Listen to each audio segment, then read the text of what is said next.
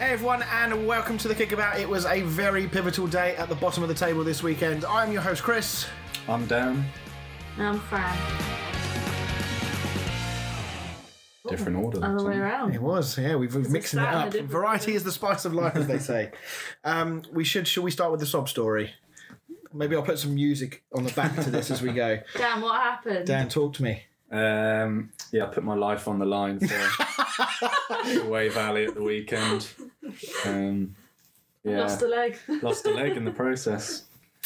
Yeah. Saving a child from a fire. Tell them what actually happened. Dan. uh, so I've what have I done? Potentially. I've, yeah, well, I've torn my PCL um, and potentially ruptured my ACL Lovely. in my right knee. Uh, with both of our, both of the teams you play for in semi-finals of cups. Yeah, um, with you being the top scorer and you- yeah, being quite an important player in our team. Um, so yeah, not ideal, but it does mean we've had to adjust the studio slash my front room um, to accom- accommodate uh, Dan's uh, new injury by just having somewhere to place his now s- nicely strapped up leg. So do send your sympathies in. Um, and uh, yeah, we wish you wish you all the best, mate. thanks. And uh, I would like to mention the heroic acts of myself taking you to hospital. Yeah, I do appreciate it. That's all right, mate. I did have to basically leave him there as soon as I got there, but just literally dumped him. To it. I couldn't believe that you've never been in hospital. You had to be registered Yeah. when you got there, and yeah, I'm just like, all right, okay, see you later, Dan. The podcast did well because the other podcast member came and picked you up. So Mm. yeah, the kickabout looks after its brethren and I took him to McDonald's. On the way home. Yeah. Oh, you could have told me that. I was going to come with you. I would have. if I'd, if I'd have known there was a McDonald's I in your said, "Should we offing. both go? And he was like, no point us both going. Could have got McDonald's out of it. Well, Drive through was shut as well. I had to park up and I had to go Oh, in. mate. Well, you need to be a bit more thorough with your explanations in the future, please. anyway, let's get on with the show. Uh, and as always, we are still going to have this.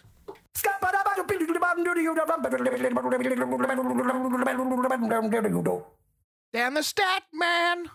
Uh, so Tottenham's Dejan Kulusevski, I think that's how you say it. Yeah, that's not not bad. Not a bad go. I'll say that. Was the fourth Swedish player to score on his first Premier League start, but can you name the other three? Oh, one's got to be obvious. Yeah, Mm, yeah. I can, right. gi- I can give you the dates, which might help, Go on might not. So the earliest one was 1999. Okay. I'll be impressed if you get that one. Uh, the second one was 2008, I- I've got a couple of Swedish players in my head that I know have played for Okay. good teams in the and the Premier League. one you probably know is 2016. Yeah, I mean, I think we all probably most people listening to this are going to know what one that one is. So anyway, let's uh, let's get on with the show. As always, we'll have that answer later. We still have the quiz later as well, so don't think Dan's getting out of the forfeit. Uh, and if you need surgery, that opens up a world of possibilities for for forfeits. If I can chuck the uh, surgeon a couple of quid. Um, we're going to start uh, tonight with what was, as I said in the intro, a pivotal weekend in the relegation fights with big results for pretty much every team down the bottom, bar Norwich, who even themselves at one point looked like they might upset the apple cart by taking something out of uh, the Liverpool game. We will start with the game at the London Stadium, West Ham against Newcastle. Um, Shearer, as I've said before, was meant to be on tonight, but unfortunately wasn't able to make it in the end. But he did send me a five and a half minute epilogue of his thoughts about Newcastle. So Newcastle. so yeah, we'll, we'll pick that apart. But it, effectively, it was another. We'll start with West Ham. It was another poor performance from us, and I think it's fair to say now that top four is over and done. Do you think? Yeah, I mean, you're four points behind us now, and Arsenal are just behind us, I think, with three games in hand. I mean, yeah, Arsenal are level on points with you, and they've got three games in hand. Yeah, I mean, it's. it's I've, I've been having some arguments on Facebook with people again because West Ham. um, it's yeah, they just come out of the woodwork as soon as things go bad. They just come out of the woodwork and they're talking about sacking Moyes, and it's just it's laughably embarrassing. The Problem is, I think fans seem to lose sight of what the actual expectations are. yeah, rather than because obviously you know if when you're sat that high you start to think you are a top four team and you've got to take into reality that you know West Ham getting Europa League football is is pretty good I mean, it's, I mean, it's not. It's massive. Yeah. I mean, if you think the season before we were, you know, within a couple of games of going down, Hmm. um, and then the next full season or the first full season that Moyes has in charge the following year, he gets us to within one game at the end of the season for getting Champions League football. Hmm. If results had gone our way, we'd be in the Champions League, or would have been in the Champions League. Um, And you're probably one of the favourites to win the Europa League. I would say so. I mean, you know, if you look at some of the other teams in there, I mean, there is a very real chance that Dortmund are going home after they got um, dicked 4 2 at home by Rangers. By Rangers. Um, Barcelona, you just never know what you're going to get with them. One minute they'll be good, the next minute they'll be awful. Napoli are a bit inconsistent as well. So yeah, I think there's every chance that West Ham can go deep in this competition as long as the the Premier League form currently doesn't carry over into Europe. But um, yeah, it, it, it frustrates me. You know, we, we had we had a great season last year, as I said. We brought in some good players who really hit the ground running.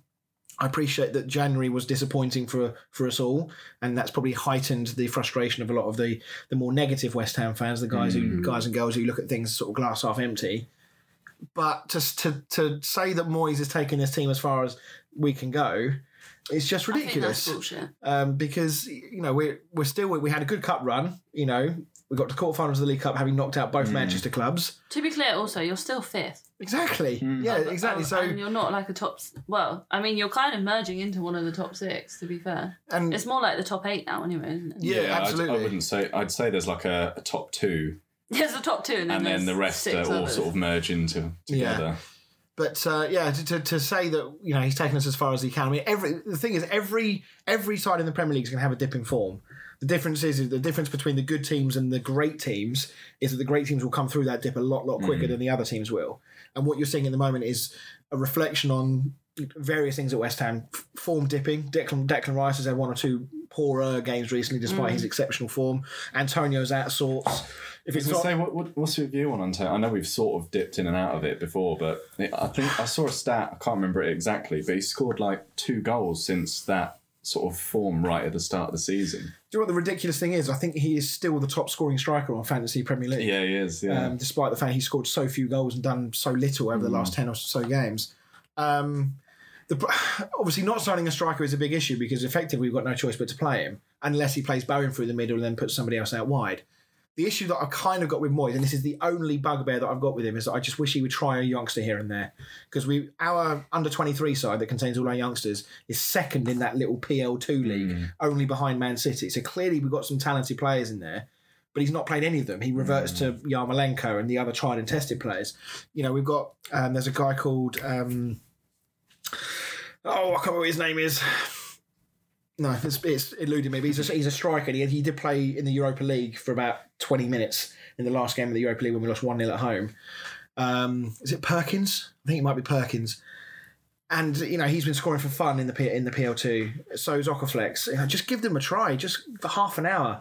Give them a go. I mean, you know, what's the worst that could happen?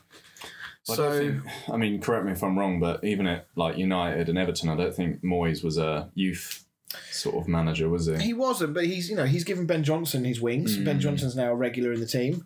Um, he, you know he's not against giving the younger players. He has played one or two of the younger players in, in cup games and things, but yeah, just it just it frustrates me. You know, these are the players that are obviously coming through that. It, it might if, if he had played them and they'd suddenly flourished a little bit, it would take the pressure off and it would take a lot of the the the, the negativity around the fact that we didn't sign anyone in January because he could say, well, yeah, we didn't, but look, we've got these young players coming through who are doing really well, and they can pad out the squad. They can bring some fresh energy, fresh sort of um, positivity to you that have a lot squad. of young? Um, so we've regularly got two or three on the bench every week. He just never brings them on. Um, so it is a bit frustrating, but I mean, it's as a, the, to to finalise the point on West Ham. I think it's really disappointing that West Ham fans can't actually enjoy what is happening right now, and yet we are doing as well as we are, and yet there's still negativity around. It's really, you know, the last time we were up this high for two seasons in a row. Mm. it's- I mean, I can't remember myself. I'm 32, going 33, and I can't remember the last time we had two consecutive seasons like back this. On the line. So I just enjoy it because who knows? Next season we may well be struggling again or be a mid-table team again. Yeah. You know, just enjoy it while it lasts. So anyway, that's my rant, my weekly rant on on West Ham over. We'll check in with Dan's weekly rant on Man United, which will be a little bit less this week because they actually won a game for a change. Well, I mean, just quickly before we do move on, talking about how sort of volatile the Premier League table is. You look at Leicester. Last season, they just missed out on Champions League. This season, I mean, they've they've sort of made their way back up a little bit, but they're still sat eleventh, and even Everton are almost in a relegation spot. So Well, I mean, you look at Leicester from Leicester down, from eleventh down. If Watford, Burnley, and Norwich suddenly pick up another win or two, hmm. then anyone from 11th down suddenly is looking over their hmm. shoulder, including Leicester. Villa, Palace, Brentford, and Leeds and Everton. I mean, Leeds and Everton, I would say, are deep in that fight anyway. Yeah, Yeah. yeah. Um, and Brentford are just about keeping their noses above it. They're only six points above. That's why it'd be interesting when you know a lot of these teams catch up on games because at the moment you sort of look at it and you're like, oh god, they're down there, but then you realise they've got three games in hand on everybody else. Yeah, and it, uh, you know you see it every single season when teams are fighting for their lives at the bottom of the table. You see these surprise results at the end of every season, where all of a sudden teams Yeah. above them who haven't got as much to play for get turned over. I mean, who expected Burnley to go to Brighton and beat them three 0 at the yeah, weekend? yeah. Uh, we'll, we'll we'll talk about that game in a bit anyway. But uh, let's talk Newcastle. Um, so to sort of pick apart what Shearer said me, effectively he was saying that the entire vibe around Newcastle right now has just changed dramatically. It's Eddie. And he, yeah, he's a, a he's on board with you. He, he loves Eddie Howe. He's you know he's really um, full of praise for his work. And I think we all have to be ready, don't we? I mean, they're unbeaten in four now. They've won three of the last four. I mean, what have I said? Um, sorry, I'm, I'm lying. They're unbeaten in the last six. Looking at that, I don't know if there was if it was any further than that, but they've won three of the last six. And in, in, in amongst those, there's been United, there's been West Ham, there's been Everton. Um, you know these, you know, not easy. I know Everton are playing poorly at the moment, but they're fighting for their lives as well. So that was a massive result to turn them over. Mm. Yeah. Um, and actually, his signings, we you know that was the one kind of question mark, wasn't it? Would the signings be integrated work? properly? Would they work? Yeah. The big obviously we didn't talk about it last week actually did we about Kieran Trippier you know obviously he's been a big player great signing for them and I know you're a massive fan Fran um, but of course he's now going to be missing for a good chunk of the rest of the season now with his broken metatarsal Yeah, he's pretty much out, isn't he? So possibly maybe a squeeze a game or two in the end of the season Yeah. um, you know but But again, things like that, he's still going to kind of be there. Mm. He's going to still have a presence and not necessarily be playing, but potentially like in the locker room and like around when they're training and stuff like that, which is probably something they needed. Yeah. They they they they don't just need him on on the field, but they probably need his experience and everything. And that's probably what's helped them in the background. mm, I think. But- I think they you know they've made some very shrewd signings I mean they've got a 40 million pound midfielder at the moment who hasn't played a game for them he hasn't played more than about five minutes But for equally, them I think that's probably a good thing from Eddie Howe is that he hasn't just shoved them all, Mm. all the new signings on at once. He's just gradually integrated them. because that would have been very tempting. You know, they weren't in good form, and he brought all these players in. There would have been a reasonable amount of pressure from the Newcastle fans to Mm. suddenly throw all these players in. You know, throw money at it, get these players in, and that will solve our problems. But he's stuck with the vast majority of the team that were in that situation in the first place. And in fairness to them, he's got them going. You know, Mm. Shearer used the example of you know Jonjo Shelvey and Joelinton, two of probably the you would argue. Certainly, Joelinton, one of the worst players in terms of signings in recent times. Jonjo Shelvey has gone through patches where one minute he's being touted for an England call up, the next minute he's, you know, looking at probably leaving Newcastle and career in, in jeopardy. And now all of the two of them are just, they look like players possessed. Um, It's funny how Joelinton's become this sort of quite good box to box midfielder. I mean, it, there's it's no there's no exaggeration. I mean, this guy has literally transformed his his career at Newcastle Mm. because he came in as a forty million pound striker and scored about two goals in about two years, Mm, and all of a sudden now he he genuinely looks like a real general enforcer in that midfield, mm, and he's not. You know, it, it's it's an all round improvement in him because it's his energy is up, his his ability on the ball is improving. He's retaining possession well. He's good in the air because he's a big you know he's a big tall guy, and I, I just think right now I think Newcastle have every chance of pulling right away from this. I don't think they'll just pull a little bit away. I think they could disappear from the distance Yeah. if they keep this Yeah. up. Hope so. Um, the only question mark, and again, Shearer alluded to this, is Chris Wood. Mm. Um, now they're not scoring freely. no. Um, I think it's fair to say they're only getting the odd goal here and there. They against West Ham, West Ham were poor, but Newcastle were also very good. Uh, West Ham didn't have a shot on target in the second half, I don't think, but Newcastle wasted a lot of very good opportunities, um, both with wasteful finishing, but also just sort of wrong decision making at the wrong times. Yeah. They do need to clean that up because it's all very well fixing things, but you've got to put the ball in the net, and I'm not sure. Chris Wood is going to be the striker that's going to score them enough goals to guarantee them staying up. Yeah. Has Um, he scored for him yet? No, Mm. no, he's not. Uh, Saint Maximin was missing at the weekend as well. That was a that was a ob- very obvious miss. But I will say that I thought um, Murphy was outstanding, and he ripped Ryan Fredericks to pieces in that Mm. first half. And it was no surprise that I saw him Fredericks pulled off at half time. Um, so yeah, I, I think the, the future looks really good for Newcastle. I really do. I think if you're a Newcastle fan right now, I think despite the fact you're still in 17th, I think that I wouldn't say you're not worried, but I would say you are feeling pretty good about things. I think right they've now. got enough to stay out. Yeah, after I said I'd wait until I saw them with their new signings um, before I made a judgment, and obviously you just look at the form table, and I think it speaks volumes, really. Yeah, I mean, we'll we'll talk about the others in a minute, but if you look at the form table here, it's actually quite ironic to look at the, the Can bottom. you look at like the sort of form table in terms of where they'd be in the league at all?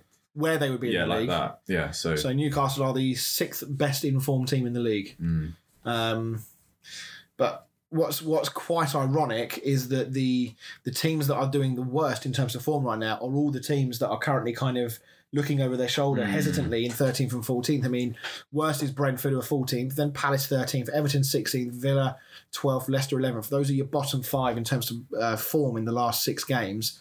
Then you're into Watford, Brighton. You know, uh, I mean, they're far enough out of the way that they're not going to be worried at the moment. Yeah. But their form will be a, a concern for them because you don't want their season to peter out. Um, so and Burnley and Norwich they're doing okay. They're picking up points. Um, so skip over West Ham. I mean, let me just put this to you then. So do you see? shush um, do you see a situ? Do you see a, a situation where I mean, we've said from day one, pretty much, or from very early in the season that. The, teams that will go down, Norwich, we've always considered a given. yeah, I thought Burnley would go, and I think we all agreed that it would then be either Watford or Newcastle. Do you see a situation where at least two of those teams, maybe even three, that go down, and none of those four we just mentioned? um, I think Norwich definitely. You still think they'll go? Yeah, I think so.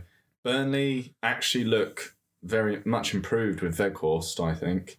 Because before they were always uh, quite tight knit at the back, but then you never really look very pretty going forward. But I do think Weghorst just sort of brings something different. He's still that tall striker that they had, but he's he's actually quite quick Yeah. um, and quite mobile. Um, and I mean, I never saw them beating Brighton 3 0, to be honest. Um, so Burnley, and they've got the sort of four games in hand on. I mean, just to put it in perspective, right? Let's just say, for argument's sake, you know, if we look at the average there is probably 24 games, so that gives them two games now. If they won both of those, they would be 15th. Hmm. and Newcastle would be back in the drop zone. Everton would be just above. I mean, if, and then if they keep going, I mean, they could be, you know, in and around Leicester, Villa, and Palace if they won their games in hand. So I don't. I mean, I don't know without looking what their games in hand look like and who they got to play, but If I if I had to put money, I'd say Watford and Norwich definitely, and then I could not call that last spot. yeah, um, yeah. I mean, I think there's there's there's a glimmer of hope for for Watford.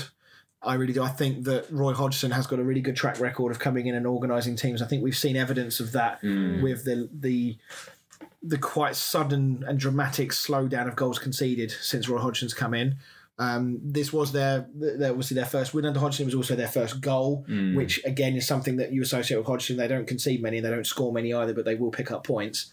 He has done really good work at before. I think he did a great job at Fulham and, and at Palace as well in turning their seasons around. So I don't think we should write them off just yet. Well, I think I don't know how many games he's been in charge for, but their last three games have been one 0 loss, one 0 loss, and a one 0 win. So I think that pretty much sums up Hodgson, Yeah. doesn't it? Mm. Um, but uh, at this stage of the season, I mean, if you look at their goal difference, you know, it's in and around it. it it's not great, but it's in and around those teams around them. You know, Leeds, Newcastle, Watford have all got, they're within a few goals of each other. Brentford aren't a million miles away from that either. It's actually Burnley and, and Everton that have got the better goal differences out of, hmm. out of the both of them. And it could come down to that. With it being so hmm. tight, goal difference is going to be massive. And that unfortunately doesn't help Norwich out, who are currently on minus 38. Double, almost double the worst than the next worst in Leeds United. It's been a really Leeds conceded fifty goals. Yeah, they're three goals off the worst defensive record in the league, uh, which is obviously Norwich at 53. It's a really, really poor return. Um, let's just touch on um, uh, the, the Burnley game, going back to the Burnley game. Um, you, so obviously Weghorst has come in. Um, I don't know how much of the game you saw, but what did you make of um, that kind of strike partnership link up with with Cornet? Do you think? Do you, what do you do? You think that could be a little like a Crouch Defoe type situation? Well, I really rate Cornet actually. I think when he first came in, he scored in like his first five games. And they were unreal goals as well. Um, he looks like he potentially another sort of St Maximin. I think he's been out a couple of times with injuries. Yeah. Um, but yeah, to be fair, if I had to compare him to someone, I would compare him to St Maximin. Hmm. Um, and I just so far from what I've seen in Weghorst, I think he looks like a really good buy. Hmm. I don't know how much they got him for, but Do you, do you almost think like Burnley have actually improved in terms of you know getting rid of Wood and bringing Weghorst in? yeah, definitely, yeah, yeah. Okay, uh, let's just touch on while we're touching on the the, the relegation fight. Uh, we'll talk Villa, and we've spoken about Roy Hodgson and what he brings to Watford and how he can organise a team and how they've improved. And on the flip side, would you say now that the sort of honeymoon period for Steven Gerrard has come to an end? Looks that way, doesn't it? Uh, they Yes, lost it lost their last two, haven't won in won one of their last six. Um, if we look quickly back through their results, um, you know they've they're only losing games by a narrow margin. They lost to Watford one 0 they lost to Newcastle one 0 they drew with Leeds three all. Um, Is that sometimes more frustrating then? what they're only losing by the odd goal. Yeah. Um, yeah, I'd say so because it, if you're a manager, you would think I don't, you know, nothing drastic needs changing, but then you'd have to look into each individual game to sort of maybe get a bigger picture of, you know, it might be that one team has battered them but only scored one goal sort of thing. But what was, what was really interesting about this game was the comments that Steven Gerrard came out with after. Where he was basically saying that you know we've we've had 17 shots on goal and had one on target. We've dominated the ball. We've been in good areas. I threw more players at it just to try and get us that goal. And he effectively, and he even used the words, we we lack quality in that final third. And when you think about the players they've got in the final third, that's quite a Well, Watkins and uh, Ings seem to be quite out of form at the moment. don't Yeah, they? they are. Watkins has been a bit better, but Ings has been. Yeah, Ings has been on the bench pretty much every game from Yeah. what I've seen. But then you you know you, you- from a quality perspective, when you you know you look at that strike force, you know you got Watkins or Ings through the middle, both established Premier League players who you know scored plenty of goals in the past. Mm. Philippe Coutinho is coming for big money, and we've already seen glimpses of how good he is. Emi Buendia, still for me, is not quite proven at Premier League Yeah, level. He does it with Norwich in the in the in the Championship, but he hasn't quite hit the heights for me in the Premier League. Sh- Again, show glimpses, Mm. um, but there are Ramsey's been scoring goals. yeah, I mean Jacob Ramsey's come in and um, been been superb for them. So I don't know. I think to say lack of quality, I feel like was a weird thing to say. And I'm not Mm. sure if I was an Aston Villa player how I would take that. Um, it feels to me maybe just more of a lack of composure Yeah, yeah. than than quality. Um, I don't know. What, do- what do you guys think? Do you think that's yeah, no, I would agree. do you- if if you're a Villa striker, would that motivate you, or would that sort of dishearten you that your manager is criticising you so openly? Uh, Bit both. I think it should motivate them because you, you look at the results that they've been getting and they're not good enough, are they? Mm. Um, I mean, if we look back through the the fixtures here, um, I'm just going to try and find the last time they won a game. Uh, am I being blind here? Oh yeah, so they've won one this calendar year, which was against Everton one 0 um, Other than that, you have to go back to the 14th of December yeah, since the last and time that they was won Norwich. and that was Norwich. Yeah, so um, I, I wonder if there's a little bit of like kicking up the arse type thing with Gerrard here because you know he's probably looking at the table and thinking, well, Newcastle are on the up, Burnley have got games in hand which could bring them into play. Watford have got Roy Hodgson in, look look better. Norwich, their fixtures. yeah, uh, well, Villa's fixtures. Yeah, Um, so Brighton next, uh, and then Southampton, Leeds, and West Ham, all very winnable games, and I Mm. definitely include West Ham in that right now with the way we're playing. Um, so yeah, massive games, really, really big. I mean, every game is massive at this stage time of the season, really, for, for clubs in and around that area. But if Villa can just get one or two more wins out of those next four, pull themselves away, and all of a sudden that, that conversation about relegation disappears Yeah. and the pressure is released. That's how quickly it can change. But yeah, what do we think? So, I mean, if you had to, when you look at Villa play and you see Gerrard, obviously he did a great job at Rangers. Do you think? Do you think this is a long term thing? Do you think he'll work out long term, or is I- it too early to tell? I tell? think so. I, I quite rate well, just from what I saw of him at Rangers. Not that I followed the SPL, but I I, I think he's a better manager than like in him. Lampard. Um, from what I've seen so far. Yeah, no, I'd agree. Um, and then just touching on on Lampard, I mean, we're not going to talk about the game in, in particular, but obviously things are not going well for Everton either. No, Um, we no, I mean they their their form is now uh, the second worst in the league. I think behind Brentford. I think I said earlier, didn't I? Um, they they were breezed past by Got City Southampton. next. That's good. yeah, City next, and then they got Spurs. You know, who- I suppose you don't really know what you're going to get from Spurs so much. Um, you might get the team that turned up against City, or you might get the team that turned up against Wolves the other week. At least they got Boreham Wood in between. yeah, a little bit of a confidence boost. But then they've got Wolves, who are flying at the moment. Yeah, Um, Newcastle. it's not an easy Newcastle. So these are huge Mm. games for Everton. Huge, huge games. We said that Lampard was a little bit of a risk coming in. Um, have you seen anything from them? Because it seems to me like they're just making the same old mistakes. Yeah, No. uh, yeah, I don't think it was a very good appointment. Um, Do you not? nah.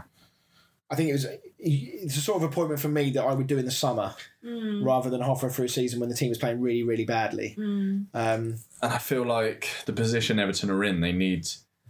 I don't know. Yeah, I mean, They need they needed someone that's experience. used to that sort of environment of not playing well and no, no. being nowhere near where they should be. And yeah, they are in a relegation fight. Let's not get it wrong. Um, like you say, maybe you know if they'd stabilised and then brought in Lampard to change things in the summer, that might have been better. Um, but I mean, yeah. I, s- I suppose the general vibe around the club will be better now that Benitez is gone, so that Yeah, will be a yeah. positive. But Lampard has also made mention of the fact that he thinks the players are quite unfit. Now, it's not unheard of for a new manager to come in and say that because it's kind of almost like a deflection tactic Mm. to to sort of quell the the talk of him not doing a good job, but effectively blaming the previous manager. But it is a quite an, a bad indictment. If it is true, for example, it's quite a bad indictment on a coach as experienced as Rafa Benitez that his team wasn't fit enough, wasn't focused enough, and kind of switched on enough tactically. You know that that to me for Benitez, the way Benitez plays, that's bread and butter to Benitez. Mm. So But you look at the, the players in that squad, especially now they've added like Dele Alli and Donny Yeah. van der Beek and stuff. They should be nowhere near getting these results. yeah, no, I totally agree. Um, okay, um, let's uh, let's bring the first half of the show to a close. There, when we come back, we'll talk um, about the two Manchester clubs and how they got on at the weekend, and then we'll get into the stat and the quiz. See you in a minute.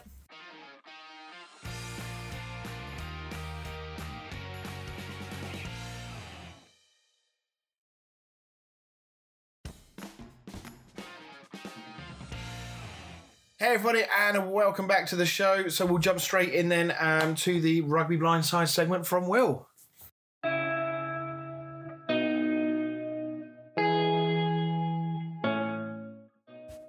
Hello, everybody. This week I'm going to be looking at multiple club ownership and how it's going to affect the future of football. The reason for this is we've had a few news stories over the past few weeks and months concerning owners buying clubs or showing interest in clubs that already have stakes in other clubs across the world. It's also because of the news that came out last week that Barnsley slumped to the bottom of the championship table, even below troubled Derby County.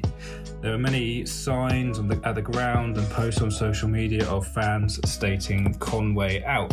So, Paul Conway is the chairman of Barnsley and is part of the Pacific Media Group, who are an American investment company that owns six teams across Europe. These include Barnsley, uh, Den Bosch in the Netherlands, um, in Denmark, uh, KV Oostend in Belgium, AS Nancy in France, and a Swiss team called FC Thun.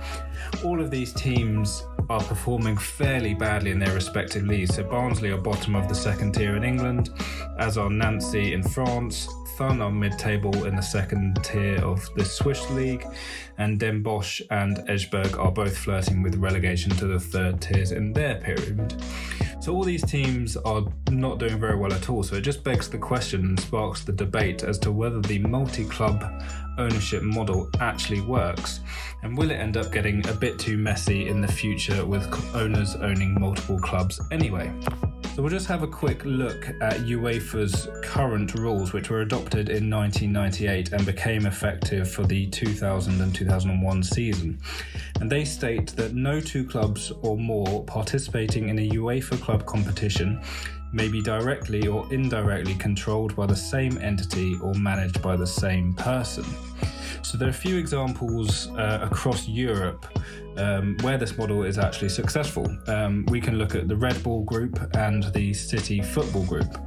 I'd say the most successful example are Red Bull, as they're doing it on a slightly more manageable budget. I think they spend a few hundred million euros here and there on clubs, as opposed to the City Group that spend upward of one billion pounds on their clubs across the world.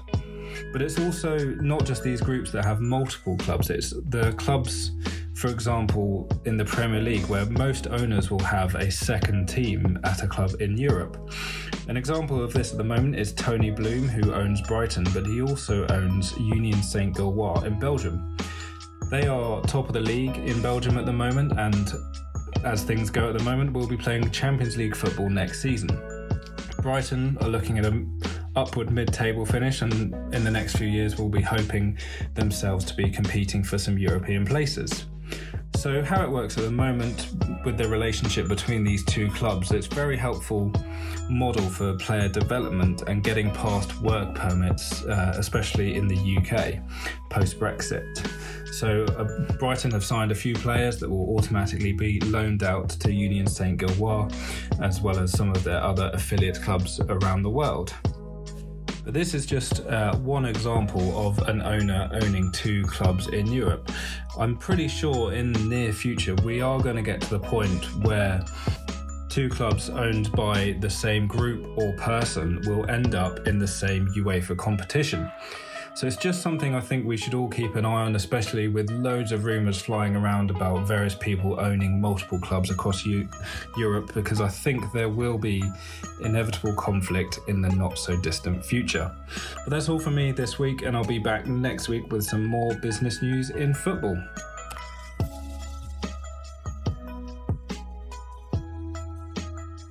Thank you very much for that, Will. As always, your uh, your input is much appreciated. We do promise to get you on the show soon. I know we talked about it a little while ago. We haven't actually got around to doing it yet, but we will get Will on the show properly because he offers some amazing insight into the world of football. So uh, we will definitely get that arranged soon. Let's get back to the Premier League. Let's talk the Chelsea game first of all before we talk about the two Manchester clubs. Um, they scraped past Crystal Palace in what was another not brilliant display from Chelsea. I think it's fair to say. Um, but I want to focus instead on one particular player, no prizes for guessing who we're going to talk about, and that is Romelu Lukaku. Um, he, there's been a lot of talk about him recently. Um, Thomas Tuchel has said it's not the time to laugh. I beg to differ. Um, seven touches against Crystal Palace. Um, So the say- the ball the ball boy. Uh, behind the goal had eight touches of the ball, and I'm not even lying. That was a stat. That was a stat that came out. The, the ball boy who wasn't playing had more touches of the ball than Romelu Lukaku. So, did, so I was just going to say, did he make that sort of pissed off, or did he make that statement? Um, I, I don't know. I didn't see the interview. Um, so I, I just read read what he said. But he, he said that it's not what we want. Obviously, it's not what Romelu wants. Um, but it's not the time to laugh about him and make jokes about him. I mean, I mean, what one of the um, one of the touches would have been the kickoff. So in theory, it's it's six touches in in the game. Um, I actually saw. You know, it's bad when people are putting together a highlight reel of your performance and it's like less than a minute long, and it's just it's just literally there was a couple of times where I think he had one shot maybe that was blocked. I can't remember. The rest of it is like flick flick ons and just holding the ball up. Uh, he he was so uninvolved in that game. It's untrue. So w- what's going on here? Is it is it Lukaku out of form? Are are Chelsea not playing the right tactics? Are they not playing to his strengths? What what do we think? Because something isn't working and something is not right with this situation with Lukaku at Chelsea. But to be honest, it was sort of like that towards his end of time at United. As in, you Um, think that because he's just lost his. Yeah, faith ju- I mean, Lost his mojo. He's always been that player like that we always joke as an awful first touch.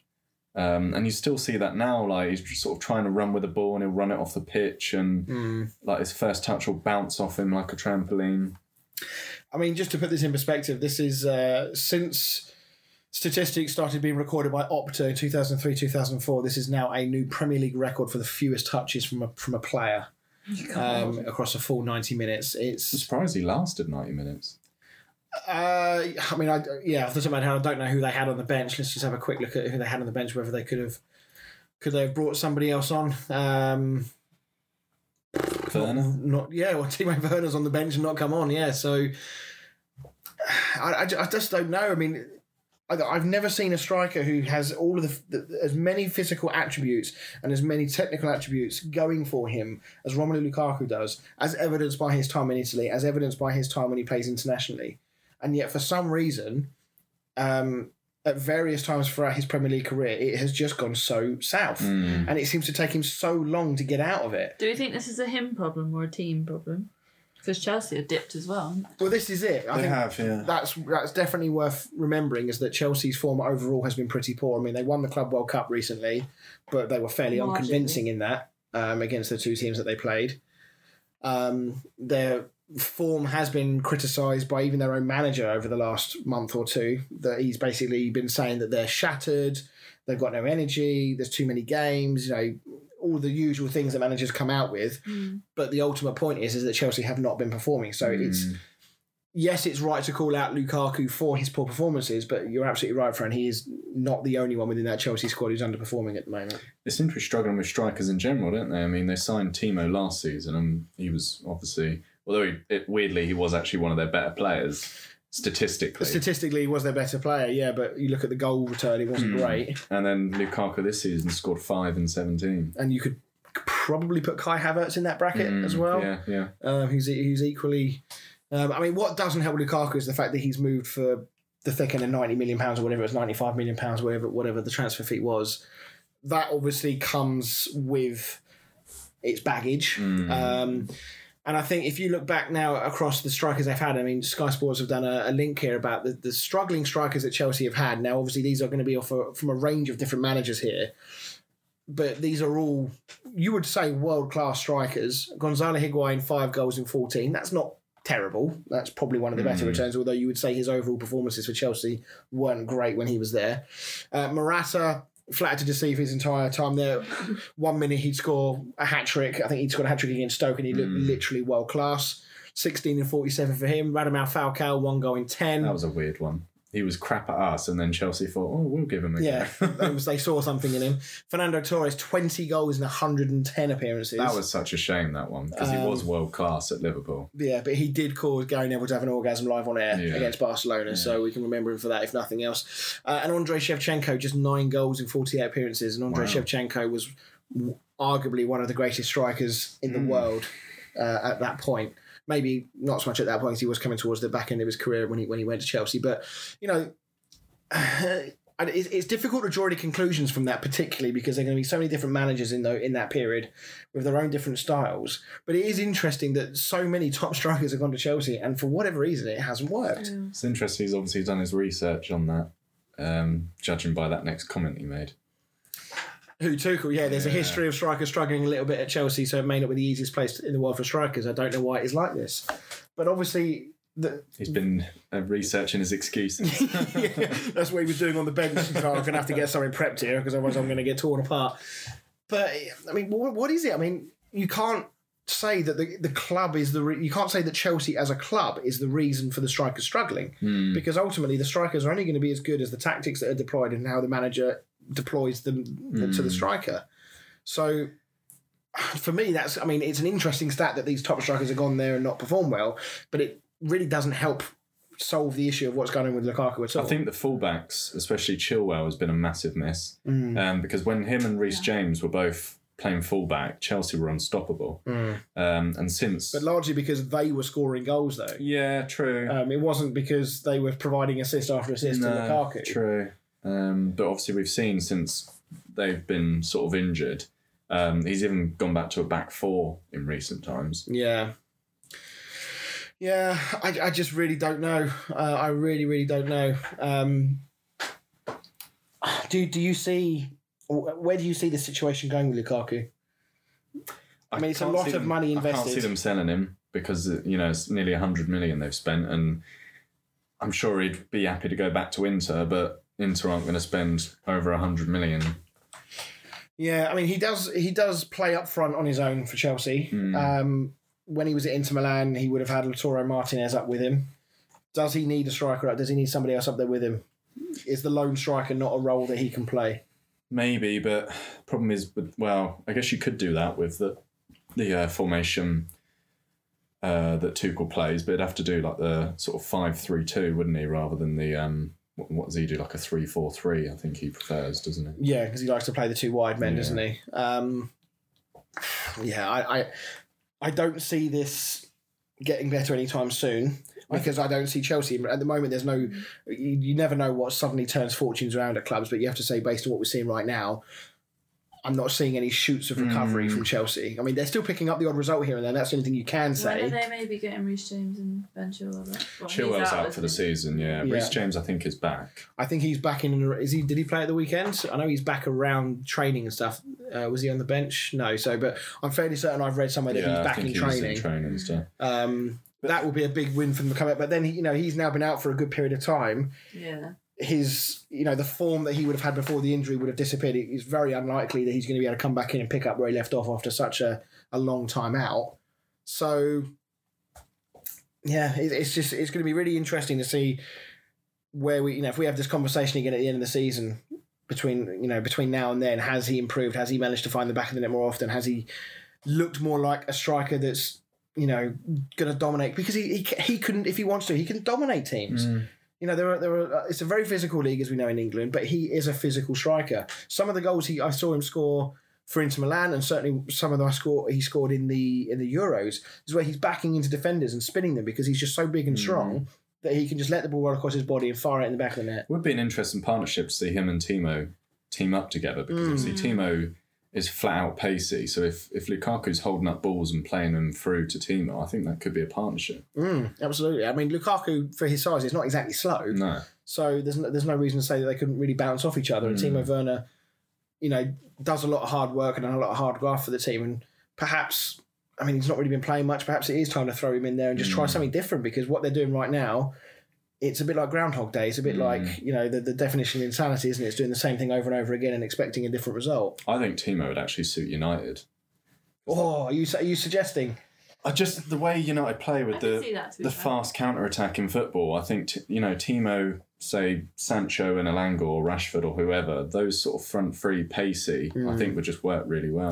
Well, I think you're going to be in need of players this summer, Yeah, the way things are standing right now. Uh, right, that's the Chelsea chat over. Let's talk then. Let's go to the Leeds Man United game while we're on the topic. Then, so it Segue. was it was a, it was an interesting uh, setup for this game because historically.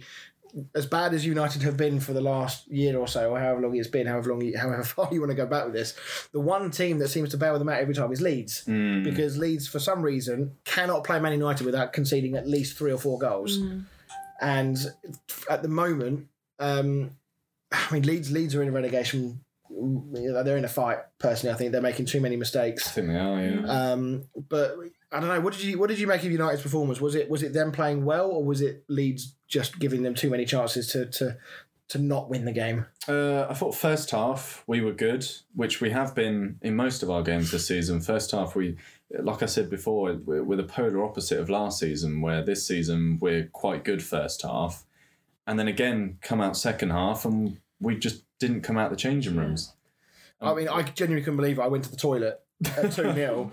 and then as I came out of the toilet, I looked at my phone and saw messages coming through from you and one or two others saying how shit United were. And I was like, surely not.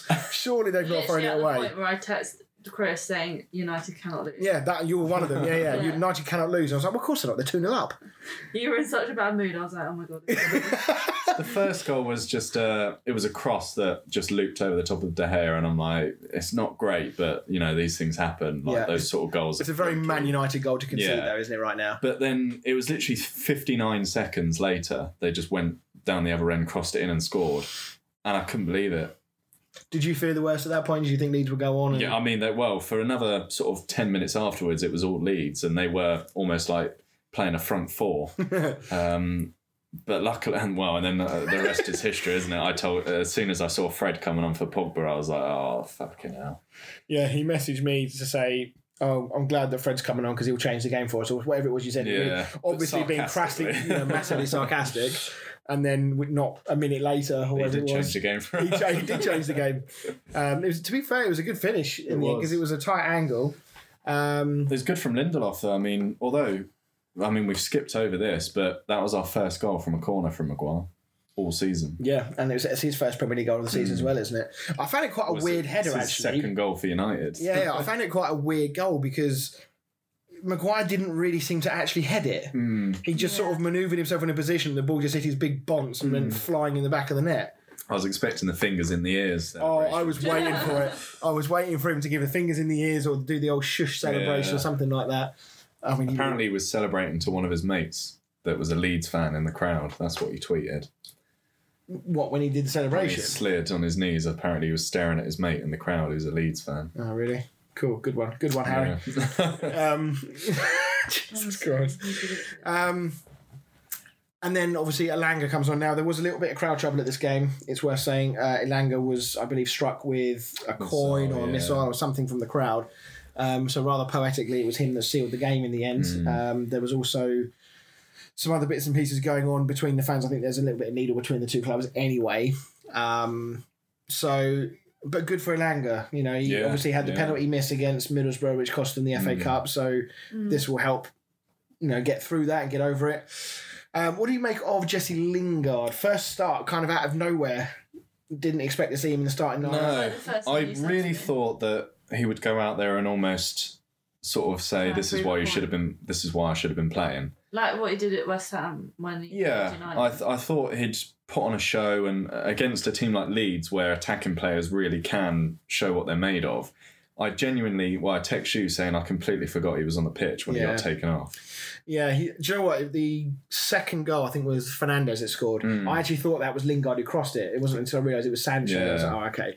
Um, who Sancho, by the way, may not be a bad, a bad shout for, for Premier League for Fantasy League at this point because he's beginning to show, isn't he? Some signs. We'll get to that in a sec. Um, but yeah, I found it a really strange inclusion because Lingard's not started a Premier League game all season. Let's be honest, the conditions were appalling. It Yeah, was it was well, pretty It like Sunday Saturday league. league, Sunday yeah, league yeah. type game. Um, you could literally, I even said to Annabelle, I was like, you can literally see the water splashing Mm. as they're running, and the ball, you can actually see the ball was beginning to slow up yeah, on the pitch. So I think if the rain had really come down even heavier, almost one of those where the ball just stops dead on the line. in yeah, puddle, like- exactly. I mean, it would have been interesting to see whether the officials would have done something if it had Mm. got any worse. I don't think they would have done, but you know, there might have been some calls to, to, to do something. Wan-Bissaka loved it though. Oh mate, like a pig in shit he was, wasn't he? There was one bit where he did like three side attacks in a row. he literally just went from unnecessarily as I know. It's like bog standard defender just literally gone to world class sliding tackler just because of the conditions. Um, but uh, yeah, I, I, I was disappointed with Lingard's performance. I have to say, I thought that the game kind of passed him by a little bit, Mm. and I think that maybe this whole situation now.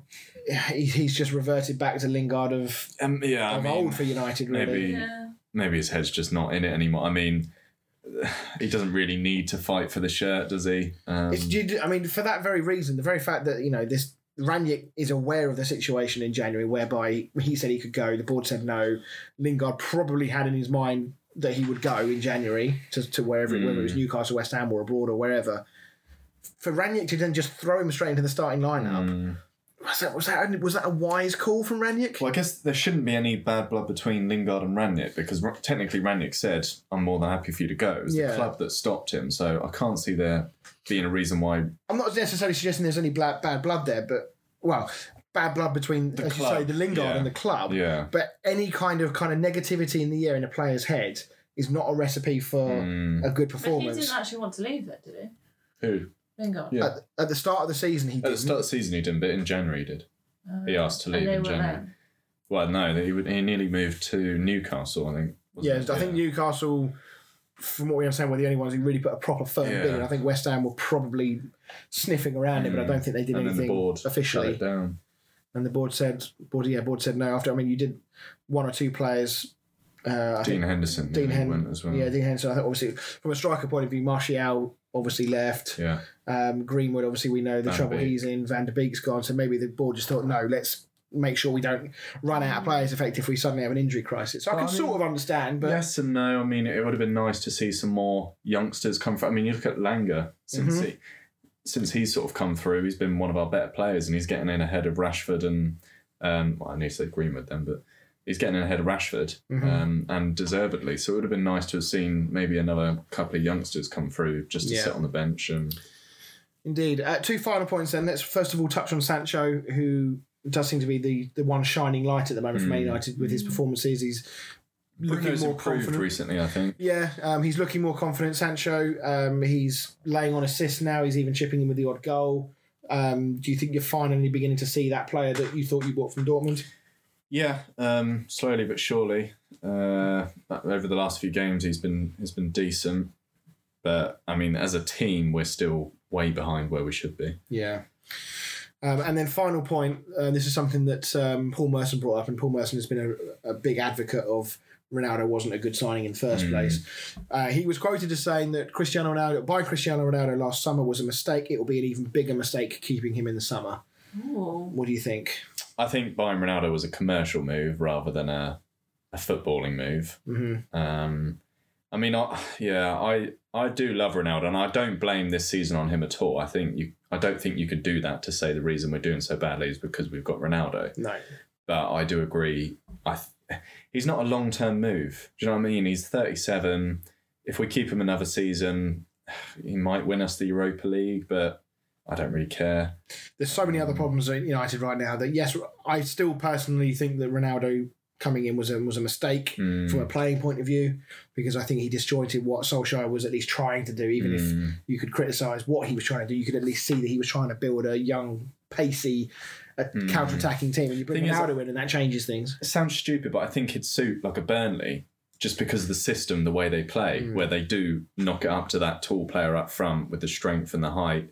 So that system, I'm not saying they'd go to Burnley because obviously he's above that, but, but He, he, fit, think, he fits a team that plays a little bit more of a, in a controlled possession. yeah, way. United are a very pacey, quick counter attacking, get the ball to the other end as fast as possible team, and obviously Rangnick wants the team pressing, and Ronaldo can't do that at his age. Um, even Cavani's not been, you know, everyone keeps saying, "Oh, Cavani's the player that presses," and even he's been crap when he comes on. He seems to be injured like every other week. Yeah, Um, so I would probably, if we could offload, I mean, Cavani will go anyway, but if we could offload Ronaldo as well. But the problem is we've got like five or six p- important players going.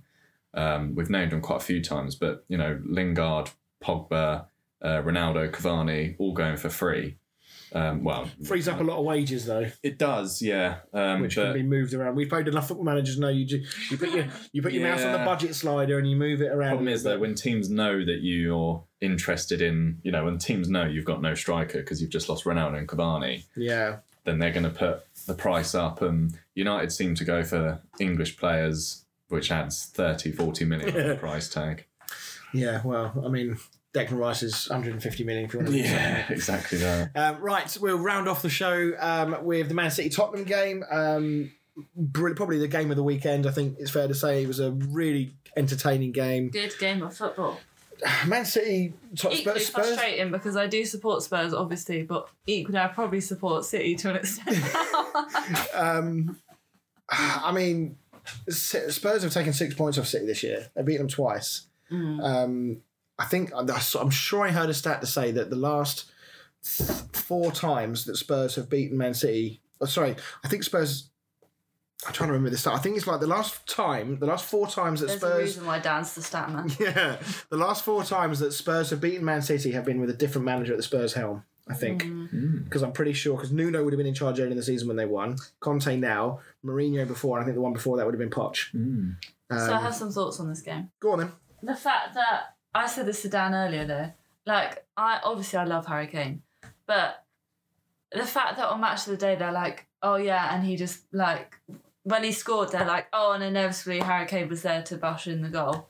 Well, not inevitably, because have you seen him for like the rest of the season? It's like, I mean, as a fan of Spurs, I I get it, but it's like they just forget that he's been a bit shit He's been awful all season. and like yeah. he just boshed his two goals in. I get it's against City, and they were good goals that he like he literally just like walked past Kyle Walker and just boshed it in. But I'm like, even I am sat there thinking, how are you just forgetting Mm. the shit season for like the rest of the time that he's had? Like two good goals don't make up for a bad season. Equally, beating City does not make up for a bad season. No, I think you're absolutely right. I think it's the, the media have spun these narratives about, you know, Conte and Spurs, and that you know they're they're trying to find reasons to criticise, and they, they do this all the time, right? I mean, like Man United right now are a, a journalist's wet dream because they can just make up fucking anything about United and spin it as the truth. Mm. Um, and it's so difficult to separate the fact from the fiction in these situations because it's so easy to kick a you know kick someone when they're down basically.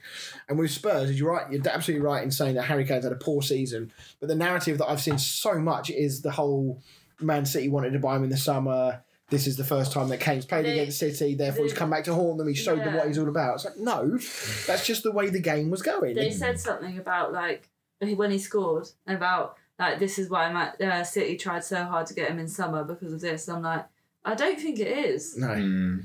I really don't think it is. But I'm I mean, you, being, could you could argue it. I mean, you could make a case for saying yes because this was probably Harry Kane's better, one of his better performances this season. yeah. But the reason they wanted to buy him was for that game, not for the previous twenty that we've Do seen you in think this there was season. a reason why he played better in this game? Do I think genuinely- it was because it was against City. I, I do genuinely think that that was just how the game was going. It was such a high octane game. I think when Mm. you're when you're playing and you It know was a Dan, banging game of football. Dan will know this when you're playing in a game like that where it's end to end and you can you can almost feel the tension and the and the um the intensity of the game Mm. Yeah. that you kind of get lost in it and you almost forget about the fact that you've not scored in ages or that you've Mm. not done this that the other you get lost in that I think because that's what he needed though. Yeah, he, he needed I agree. there to be no like crazy pressure or him overthinking it. I think he just needed to play a game where he just has to be like in it and forget about everything. Yeah, I mean, obviously, being a West Ham fan, I'm kind of I should dislike Spurs and I should want them to do badly, not only because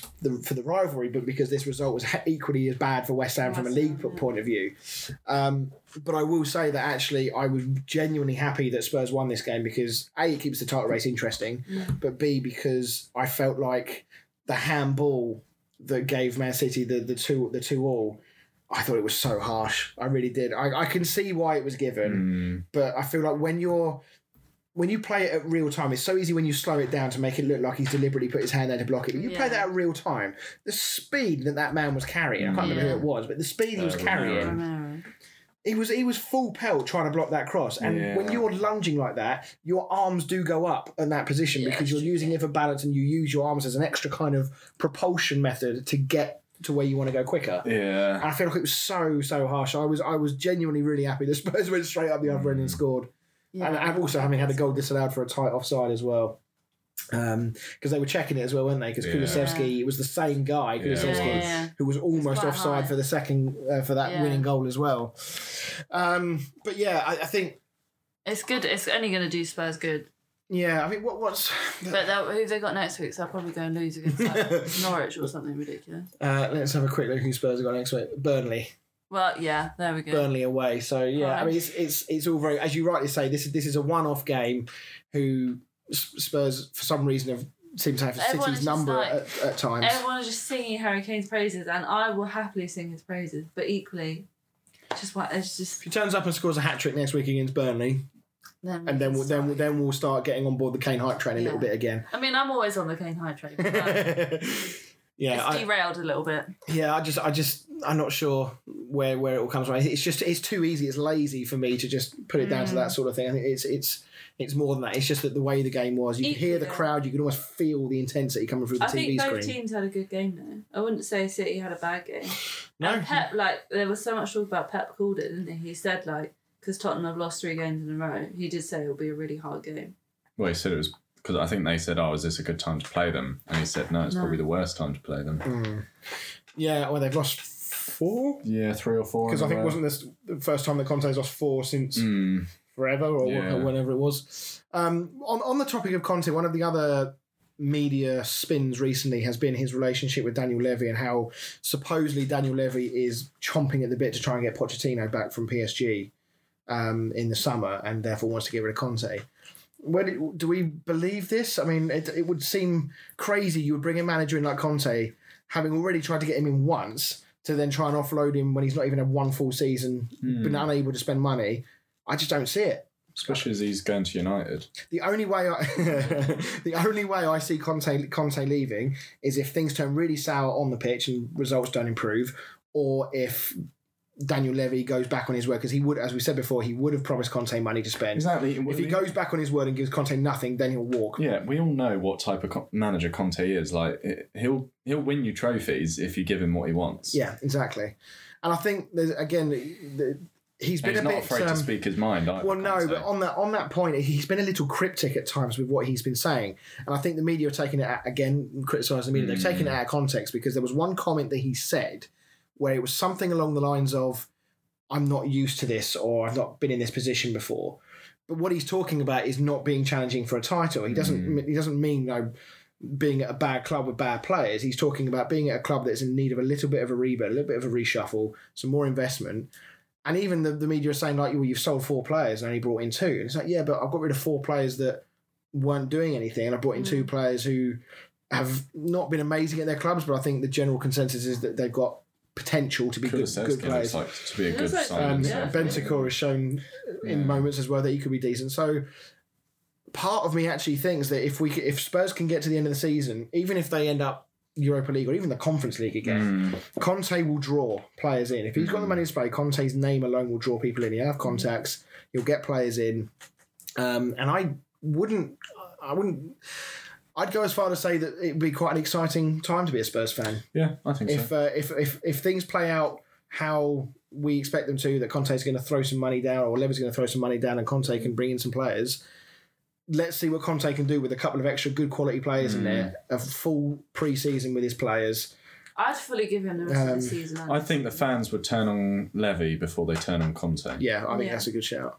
Um, and I think if he can get Harry, because Harry Kane has already said that he he's looking to see or looking for assurances for what Levy and Mm. Conte are planning in the summer. Mm. Um, I I am almost certain that Kane does not want another repeat of the media storm that came his way last summer. Yeah. Um, so he will he will want assurances before he does anything like remotely like that again that you know things are going to improve and things are going in the right direction. Um, and frankly, I don't think he's going to have a choice because I don't think there's any club that's going to come in for him. And I think City have already made their mind up as to Yeah. what they're going to do in the summer anyway. So yeah, um, and from the title point of view, um, does keep things a little bit interesting. So now, if we look at the table, if Liverpool win their game in hand, uh, they will be just the three points oh my god. behind Manchester City. Um, Liverpool, as we said, made a little bit hard work of Norwich at the weekend, but got over the line in the end. In, in the end, the scoreline made it look a little bit more comfortable than it, it was, I think, at one point. Mm. Um, yeah, I mean, it's really crazy, isn't it? Because Man City have been on this ridiculous run, and we've almost forgotten about Liverpool because the narrative has just been, you know, City, City are uh, Yeah. dis- disappearing off into the distance, and all of a sudden they've had one or two. I think they've lost one and drawn one of their last four, whereas Liverpool have been have been winning games. All of a sudden, before you realise it, we're back to within three points. Where because again, goal difference is so similar. You know, one win and one loss for City, and all of a sudden Liverpool on top on top of the tree. Mm. So excited now. What do we think? Do we do we still think City are going to see this through? I think think so. so. Yeah. Um, They're a banging squad. yeah, I mean, they just, the rotation they've got in that team is just unbelievable. But, but that Diaz looks like a good signing for Liverpool. Yeah, he does. Um, and obviously with Jota now being injured for a little bit, um, a couple of big games coming. Obviously we've got the Sunday the sixth of March. We've got the Manchester Derby. That's always a little bit of a lottery. Although City have been, you know, you would expect City to win on paper, but United have had the better of them actually in one or two of the more, Yeah. more recent Is ones. that next one? No, that's in a couple of weeks. couple of weeks time. Um, but the big one, 9th of April, as things stand, that might get moved for TV coverage depending on it's a three o'clock kickoff. I can't imagine that won't be on TV, so that will probably get moved.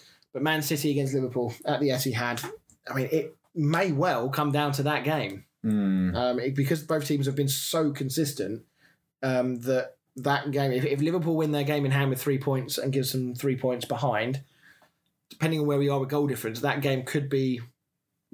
Yeah, puts them, that will put them level. I mean, we're, we're talking hypothetical here, Yeah. of course, but um, if that was to put them level, my God, what, what an end to the season we would have! It would be like the Formula One last season with Verstappen and, and Hamilton going into the last last race of the season, level on points. Let's hope that the um, the FA don't come in and change the rules Yeah. for one of the two teams, but that's a different podcast conversation. That.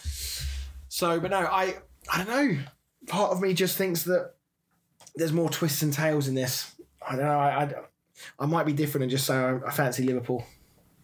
I don't know why. Yeah. Each to their own. Mm. Not for any particular reason. I just I don't know. I, maybe it's because I'm just desperate to try and make my point about the whole City striker thing. but I don't know. Yeah. We'll, we'll, we'll see. But I mean, Even if City don't win it, it doesn't mean. this is true. Yeah, it doesn't mean that my point's valid in the slightest.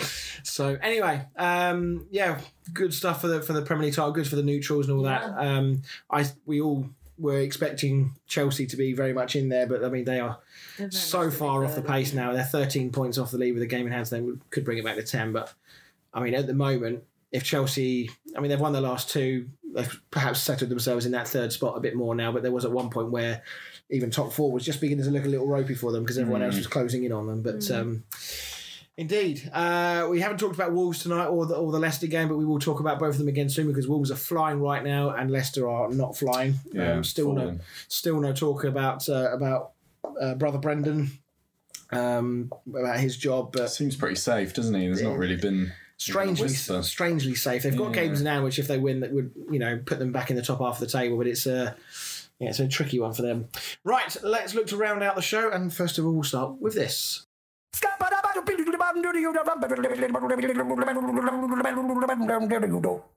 Down the stat man. Tottenham's Dejan Kulusevski was the fourth Swedish player to score on his first Premier League start, but can you name the other three? Well, let's start with the obvious one, which is Zlatan. Yep. Um, 1999. I will take a stab at Freddie Ljungberg. No. Good shout, though. Okay. Can you tell me a team? Yeah, Charlton. Johansson, No. Hariderson. To be honest, it sounds like a very English name. Oh, is it? Okay, I probably wouldn't get it then. Go on. Martin Pringle. Martin Pringle. Hmm. Yeah, no, I don't remember him at all. Uh, and then the other one was 2000. 2008. Seb Larsson. Nope. Do you want the team? Go on, in. Bolton. Oh, um, oh, it's the striker, isn't it? Hmm. Uh, what's his name? I can see his face. He had like, like crazy moppy hair. Oh God, I can't think of his name. Begins with an E. It's a good thing we're not playing the uh, second season of Fra- Football Frank. Go on, what is it? Johan Elmander. Amanda, that's the one. He's got like the crazy hair. It was all over the place, wasn't it? Yeah. Excellent. Right. Okay. So I'm not taking it easy on you, Dan. I don't care about your injury. It's time. For, enough. it's time for this.